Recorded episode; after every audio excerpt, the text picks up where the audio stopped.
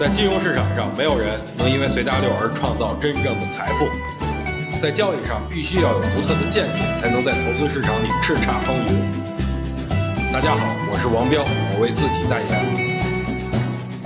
今天的盘面的确很有意思呀，上证指数尾盘分时走出了剪刀差的走势，白线上穿黄线，这代表二类股票尾盘强，八类股票尾盘弱。通过这一点呢，很明显可以看得出来啊，这肯定不是散户行为。我觉得呀，是有资金出面护盘了。但是对于目前大盘来说，正好顶在嗓子眼上呀，非常难受。向上的空间的确有限。不过今天复完盘，我发现一点呀，创业板的空间已经被打开了。前期创业板的高点是两千二百五十点左右，目前的点位是一千九百七十点。如果要选择向上的话，创业板的空间要远远大于主板啊，最起码向上还有二百八十个点的空间。这么算下来呀，个股怎么也得有百分之二十以上的涨幅。本次下跌，创业板是重灾区，所以灾后重建工作呢，可能会先在创业板上展开。其实最近啊，我看好很多股票，大多都是创业板的，虽然近期没有涨。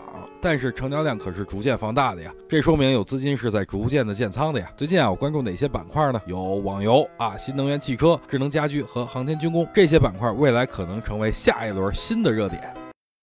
想听更多彪哥的语音，可以添加彪哥微信公众账号王彪 HT，或在新浪微博上搜索王彪 HT 来跟彪哥进行互动哦。